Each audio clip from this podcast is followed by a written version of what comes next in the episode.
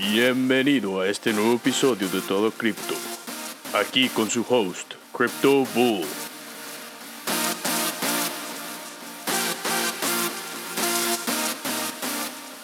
Buenas tardes, buenos días de donde se sintonicen. Bienvenido al segundo episodio de Todo Crypto. Este, hoy vamos, tenemos un chorro de temas interesantes. Este, para empezar, el mercado ya se puso algo verde, ya se puso bueno, este, pero vamos a hablar un poco más a detalle de eso después. Vamos a hacer una sesión de Factor Fiction inspirado en lo que salió en un episodio de CNBC Fast Money. Y también vamos a hablar del fiasco de, la cuenta de Twitter que, que se llama arroba Bitcoin y sobre la que pasó, lo que pasó ahorita con Bittrex, este, el exchange que acaba de volver a abrir el registro de, sus, de nuevos usuarios. Este, le, recuerdo por favor que síganme en Twitter, arroba Bull of Crypto, en mi canal de Telegram que es t.me este, slash Crypto Bull Run. Ahí voy a andar yo poniendo diferentes gráficas y diferentes pensamientos de lo que pienso yo del, de la cripto, del Bitcoin, de Ethereum y de otras monedas. Solamente que les recuerdo que esto no es asesoría financiera, ya que yo no soy asesor financiero. Mis comentarios son solo para entretener y brindar información y no, no debe bajo ninguna circunstancia considerarse como una oferta para comprar o vender estos valores. Como con cualquier inversión, existe la posibilidad de que aquella suba mucho o baje a cero. Y las criptomonedas son ahora una inversión de muy alto riesgo Ninguna información en este reporte se considerará como asesoría en materia de inversiones, legal, contable o tributaria ni de otro tipo. Listo, esperemos, empecemos con este nuevo episodio. Solamente quería comentar que acá en Monterrey está empezando el verano ya de, de verdad. Ahorita estamos llegando a los 40 grados centígrados, obviamente para los que nos estén escuchando allá de Estados Unidos como el resto del mundo, acá usamos centígrados. Llegamos a 40 grados con un solazo infernal. Menos mal que no estaba húmedo. Pero bueno, eso estuvo, eso estuvo medio feo, pero por lo visto, lo bueno es que todo el mercado de la criptomoneda está en verde. Este, tuvimos un, un buen sube del Bitcoin de 6 mil. Rápidamente subió a más de 8 mil dólares y ahorita en este momento el viernes 13 de abril a las 8 de la tarde estamos en 7800. Este, se dice en, en, un instante el día, el día 12 fue cuando de repente subió Bitcoin. Boom, en la mañana subió. Y, y ahí se ha quedado, ha mantenido ese, ese, nivel de soporte, ha mantenido ese momento, ha tenido sus, sus, sus subidas y sus bajadas, pero ya no ha vuelto a bajar de los 7500. Este, ese es un nivel de soporte muy importante en mi opinión. Pero esto ya pinta para que siga subiendo. Este, la verdad entró, veo, esto se dio con mucho volumen. Este, el valor de las criptomonedas de estar a 250 mil millones de dólares, ahora están en 313 mil millones. O sea, está entrando dinero nuevo a los mercados otra vez. Eso es algo muy bueno. En la última semana el Bitcoin ha subido de precio este, el 17%, Ethereum el 30%, Ripple el 30%. Este, ya ha habido otras altcoins de las top 10 como EOS que subió casi el 50%. Es un rendimiento bastante bueno. Es algo que se necesitaba este, después de este mercado que ha estado bajando desde, desde diciembre y enero. Pero esto es algo muy bueno. Pero yo, en mi opinión, esto es solamente una opinión, no hemos salido del downtrend. O sea, no hemos salido de la bajada porque todavía no rompemos una resistencia clave en donde ya la hemos tocado varias veces. La tocamos en enero cuando llegó a 16 mil, luego la volvimos a tocar cuando estábamos en 12 mil y no la hemos podido romper. Entonces, técnicamente, de diciembre para acá, seguimos en un en un, como se dice en inglés, downtrend, en, en, en, en la gráfica logarítmica. Esta no se va a romper hasta que rebasemos los 8.500 dólares en este punto. Sin embargo, sí rompimos unas resistencias muy buenas que, que he compartido las gráficas ahí en, en mi cuenta de Telegram, sí, sí rompimos unas buenas, unas buenas cantidades de resistencias. Rompimos una resistencia en 7500 en un lugar donde antes era soporte, lo que significa que ahí antes el precio del Bitcoin había mucha demanda para ese precio y rebotaba y volvía a subir.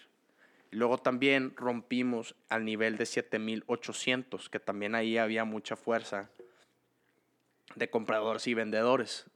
Entonces, rompió esas y ahorita, después de, de, llegar a 8250, o casi ahí, está volviendo a bajar a lo que se le dice el breakout point, o sea, al punto en donde explotó, por decir, o sea, donde subió mucho. Para verdaderamente ser un, break, un, breakout, tiene que volver a llegar a este punto y resistirlo, o sea, agarrar ese punto 7800 como soporte y de ahí rebotar. Si no, significaría que es, eh, se le conoce como un fake breakout en inglés y simplemente va a regresar a lo que estaba antes. Pero yo no creo que vaya a pasar eso porque el volumen que vimos en, el, 12 de abril ayer para subir Bitcoin de 6.700 hasta casi 8.000 es sumamente grande. Entonces yo creo que esto es algo bueno. Puede que venga dinero institucional, la verdad no sé de dónde proviene este dinero, pero algo que no podemos negar es que hubo mucha venta gracias a los impuestos, a que se van a declarar los impuestos en Estados Unidos el 15 de abril. Entonces, aunque no haya tanto volumen comparado a Corea y Japón en Estados Unidos, eso no deja de ser un factor, porque se, se manejan los futuros de CBOE y de CME ahí en Estados Unidos, y la, verdaderamente la gente se está dando cuenta de lo difícil que es sacar los este, declarar los impuestos a las criptomonedas, ya que hay gente que cree que transacciones entre una, entre una criptomoneda y otra criptomoneda es un, es un evento donde se, le puede, se debe pagar impuestos. Por ejemplo, si yo, si yo compro de dólares a bitcoins y de bitcoins a Ethereum, tengo que pagar un impuesto por esa transacción. No solamente cuando vendo de Bitcoin a dólares, por ejemplo, o a pesos o euros, no sé, no sé qué moneda utilicen ustedes. O sea, transacciones entre criptomonedas, por lo visto, también son este, eventos que se, que se deben de declarar impuestos. Igual, yo no soy asesor financiero, yo no sé mucho de impuestos, pero eso es lo que he leído y eso es lo que, eso es que puede haber causado que todo esto esté dando un bajón. Y ahorita ya que ya va a pasar el 15 de abril, en fin de semana pues no trabajan los estadounidenses, entonces como que ahorita están puede que ahorita estén aprovechando para volver a meterse en el, en el mercado ya después de declarar los impuestos. Ya llegamos a la segunda parte del segmento. Vamos a jugar a Fact or Fiction hecho ficción, este, basado en unas preguntas que le hicieron en CNBC a Spencer Bogart, que es este, socio de la compañía de inversión Blockchain Capital. Entonces, veamos. Este, la primera pregunta es que si cree que, que por culpa de los impuestos y que mucha gente necesita vender para cubrir sus impuestos es parte del declive. Él dijo que sí y como ya expliqué anteriormente, yo también. La segunda pregunta, ¿Bitcoin va a volver a llegar a sus altas de diciembre? Este señor dijo que sí, yo concuerdo con él, yo creo que Bitcoin todavía tiene mucho por qué correr. Históricamente el segundo trimestre siempre ha sido positivo para las criptomonedas desde el 2012. O sea, no me queda duda que de aquí a, de, de aquí a finales de mayo va a haber una gran, una gran alza en los precios este, como ha pasado en los últimos años, así como en los últimos años en, a mediados de enero empieza a bajar. Ahorita hay, muchos patrones y muchas tendencias en la cripto que se siguen siguiendo basado en años pasados. Y luego la última pregunta que, que no sé, no sé a, cuáles estaban referidas era cuál que si Bitcoin iba a ser el mejor, la criptomoneda con mayores rendimientos. Y él dijo que sí, honestamente, no dudo mucho que Bitcoin vaya a ser el de mayor rendimiento porque simplemente para duplicarse necesita más de 150 mil millones de dólares. Este, o sí, necesita más, alrededor de eso. Pero yo creo que a lo que se, a lo que se referían los de CNBC, que siempre se, que siempre se la viven hablando de las monedas Bitcoin, Ethereum, Bitcoin Cash y Ripple y Litecoin. Yo creo que lo vamos a dejar entre esas cinco, las que se pueden intercambiar en Coinbase. Pero de todas maneras, yo no creo que vaya a ser Bitcoin. Yo creo que de esas cinco, la que mayores rendimientos va a traer es Litecoin. Simplemente porque Litecoin, para empezar, de esas cinco, es la que tiene el, menor, el menor market cap. Este, tiene ahorita alrededor de como 6, 7 mil millones de dólares en market cap. Y literalmente ayer durante, el, durante la gran subida de las criptomonedas, este, Cardano lo rebasó y por, y por primera vez en mucho tiempo Litecoin salió del top 5. Ahorita están muy cerrados. Ahorita que estoy viendo en coinmarketcap.com, Litecoin tiene un, market cap de 7 de siete, de mil millones, 34 millones. Mientras que EOS, ah, sí, EOS ahora tiene uno de 6 millones 969, 6 mil 969 millones. Y ahora Cardano ya bajó ya bajó este, cuando llegó a estar en, el top 5. Entonces ahorita están bien pegadas ahí EOS y Litecoin entre quien ocupa la, el puesto número 5. Bitcoin Cash está hasta como 12.5 mil millones, entonces todavía le, faltan, le falta rato, pero yo creo que Litecoin va a ser el, la mejor moneda de esas 5. Yo creo que en algún punto el 2018 va a llegar a, a, ser, a valer mil. No sé si vaya a cerrar valiendo mil, pero en algún punto yo creo que va a llegar a mil. Este, también la cantidad de transacciones que se usa en Litecoin es sumamente, es sumamente increíble. La gente sí lo usa como método de pago.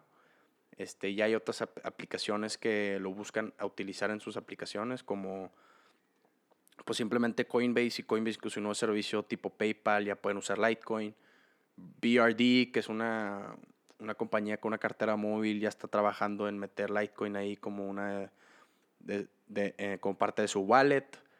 Y pues, o sea, la verdad Litecoin a mí se me hace que está valuado un poco de menos. Porque yo creo que esa va a ser, o sea, de, las, de esas cinco a mí se me hace la que mayor uso tiene como, como pago. Y pues ese es el futuro de las criptomonedas. Este, las criptomonedas, no los tokens y no, no los, o sea, la que como se quiere usar como moneda, como transacción, como cambio de valor. Esa es mi opinión. No sé qué opinan ustedes, me encantaría escuchar sus comentarios sobre cuál va a ser la, la que va a tener mayores rendimientos entre Bitcoin, Ethereum, Ripple, Bitcoin Cash y Litecoin. No me voy a meter mucho en las demás. Hay debates por qué a favor de Bitcoin, en contra de Bitcoin, a favor de Ethereum y las demás, en contra de las demás. Pero yo creo que Litecoin va a ser la mejor de esas cinco. Bueno, ahora vamos a entrar un poco al mundo del Twitter. Este, no sé si ustedes tienen un Twitter, pero si sí, por favor síganme, arroba Bull of Crypto. Si no, en verdad, ahí hay mucha gente con gran capacidad este, que, que comparte opinión, sus opiniones, que comparten gráficas. De ahí saco yo mucha mi información, rápido, instantánea, y follow a Coindesk, a Cointelegraph y a, otras, y a otros socios de, de, fondos de inversiones de cripto. Entonces ahí agarró un, agarró un chorro de información. Pero hay una, algo pasó muy interesante con una cuenta que se llama llamada arroba Bitcoin. Arroba Bitcoin, contrario a lo que dice el nombre, no necesariamente apoya al Bitcoin que todos conocemos, BTC. Ellos apoyan a Bitcoin Cash. Entonces, es en mi opinión, ellos están simplemente guiando de manera incorrecta a su público de casi 900 mil followers a lo que es el verdadero Bitcoin. Pero verdaderamente no. O sea, él está argumentando que el verdadero Bitcoin es Bitcoin Cash cuando no. El verdadero Bitcoin es Bitcoin, no Bitcoin Core, es Bitcoin, BTC. Y, y entonces la verdad, digo, yo no la sigo mucho, pero él es fanático de Bitcoin Cash. Este, mucha gente dice que la cuenta es de Roger Ver, que fue uno de los fundadores de Bitcoin Cash, pero eh, según él, no tiene nada en común, que simplemente un simpatizante. Pero bueno, eso es, eso es lo que es la cuenta de Bitcoin. ¿Qué pasó? Hace dos, tres días suspendieron su cuenta y luego nada más alguien se dio cuenta y un turco eh, agarró el, el username de arroba Bitcoin y luego luego agarró casi 10 mil followers y empezó a poner, ya ni me acuerdo qué puso, pero de qué bola todos, de que, o sea, empezó a poner puras onzadas y luego puras estupideces. Entonces todos, toda la comunidad cripto empezó de que, ¿qué pasó? De que Roger Ver, que te, que te hackearon otra vez porque ha tenido problemas con eso y las cuentas de Bitcoin y las cuentas, chorro cuentas de Twitter han tenido problemas con esos. En fin, ya luego recuperaron la cuenta de Bitcoin y luego se la- le quitaron 700 mil followers. O sea, puede que, se, puede que ustedes piensen que es una historia X, pero verdaderamente una cuenta de casi un millón de usuarios es sumamente poderosa, especialmente en una en un mercado donde no hay tanta información y donde el, Twitter se usa mucho, el Twitter y Telegram se usan mucho, tener un millón de followers es sumamente importante y que se hay- hayan suspendido esa cuenta causó mucho revuelo de las otras celebridades, este, pero por lo visto ya está todo en orden y esperemos que se cambie el nombre de Bitcoin, arroba Bitcoin a Bitcoin Cash. Por último, esto noticia sí causó mucho revuelo también. Bitrex, uno de los exchanges que están en Estados Unidos, volvió a abrir sus puertas a nuevos usuarios después de dejarlos encerrados desde diciembre o enero, no estoy seguro. Y lo hicieron con una nueva interfase. Yo no, he- yo no he intercambiado en Bittrex desde noviembre, ya que ellos dejaron de, de, de agregar monedas, este, el volumen empezó a bajar, Binance empezó a ser una de las, empezó a, hacer competencia con una mejor interfase, con mejores monedas, con mayor volumen. KuCoin por un momento llegó a tener un chorro de volumen después de que Binance y Bittrex cerraron sus registros a nuevos usuarios. Entonces también ahí intercambió un poco, pero ahorita KuCoin ya tiene un volumen muy bajo. Entonces, ¿qué acaba de hacer Bittrex? Bittrex acaba, como dije otra vez, acaba, acaba de volver a abrir sus puertas a nuevos usuarios, pero también este, lo hizo presumiendo una nueva interfase para el usuario. No lo, he, no lo he utilizado, pero de lo que lo he visto, no me gusta absolutamente nada. Se me hace un, poqui, un, poquita, un poquito complicado. No complicado, sino que le trataron de meter cosas de más. No, no cuadra todo bien, se tarda en cargar. Eh, le dieron un feel como Bitfinex, así todo oscuro y negro. Lo bueno es que ya pusieron las gráficas eh, de TradingView, o muy parecidas a las de TradingView. Este, puedes, puedes poner los diferentes stories. Tú, creo que no son de TradingView, pero son similares. Eh, la verdad, lo que he escuchado en la, en la, lo que he visto en las redes es que no es muy bueno para intercambiar. Como ya les comenté, yo no lo he usado. Yo saqué mi dinero de ahí ya que no ya que había ni, un, ni uno de volumen. Pero pues esperemos que no, esto no haya sido todo. Ya tienen los nuevos usuarios. Esperemos que también empiecen a agregar monedas nuevas, este, que no lo hicieron por mucho tiempo. Ahorita las monedas más recientes que han agregado son Polymath, que es una, una buena moneda en mi opinión. Y luego también agregaron D-Market, UpToken y Loop Ring en, en marzo. Monedas que yo personalmente ni siquiera conozco. Este, ellos también empezaron a usar un True USD como un reemplazo de USDT eh, para hacerlo un poco, más, un poco menos, ¿cómo se dice? Con un poco más de credibilidad de ser un stable, de una moneda estable, pero yo todavía no la utilizo, no he, como, como les digo, no he intercambiado en Bittrex, así que no me he puesto a investigar eso. Pero si es que vuelvo a usar Bittrex, tengo que investigar sobre qué tan confiable es este True USD comparado a USDT. Pero bueno, eso es para después. Muchísimas gracias por sintonizarse a este episodio de hoy. Por favor, hagan, háganme el favor de compartir este podcast si les gustó. Les encargo sus likes, les encargo sus comentarios si tienen alguna pregunta. Síganme en Twitter, arroba bullofcrypto y en Telegram, t.me slash Crypto Bull Run. Ahí toda la información la voy a poner abajo en la descripción. Y espero que tengan un buen día y recuerden que la quesadilla siempre lleva queso.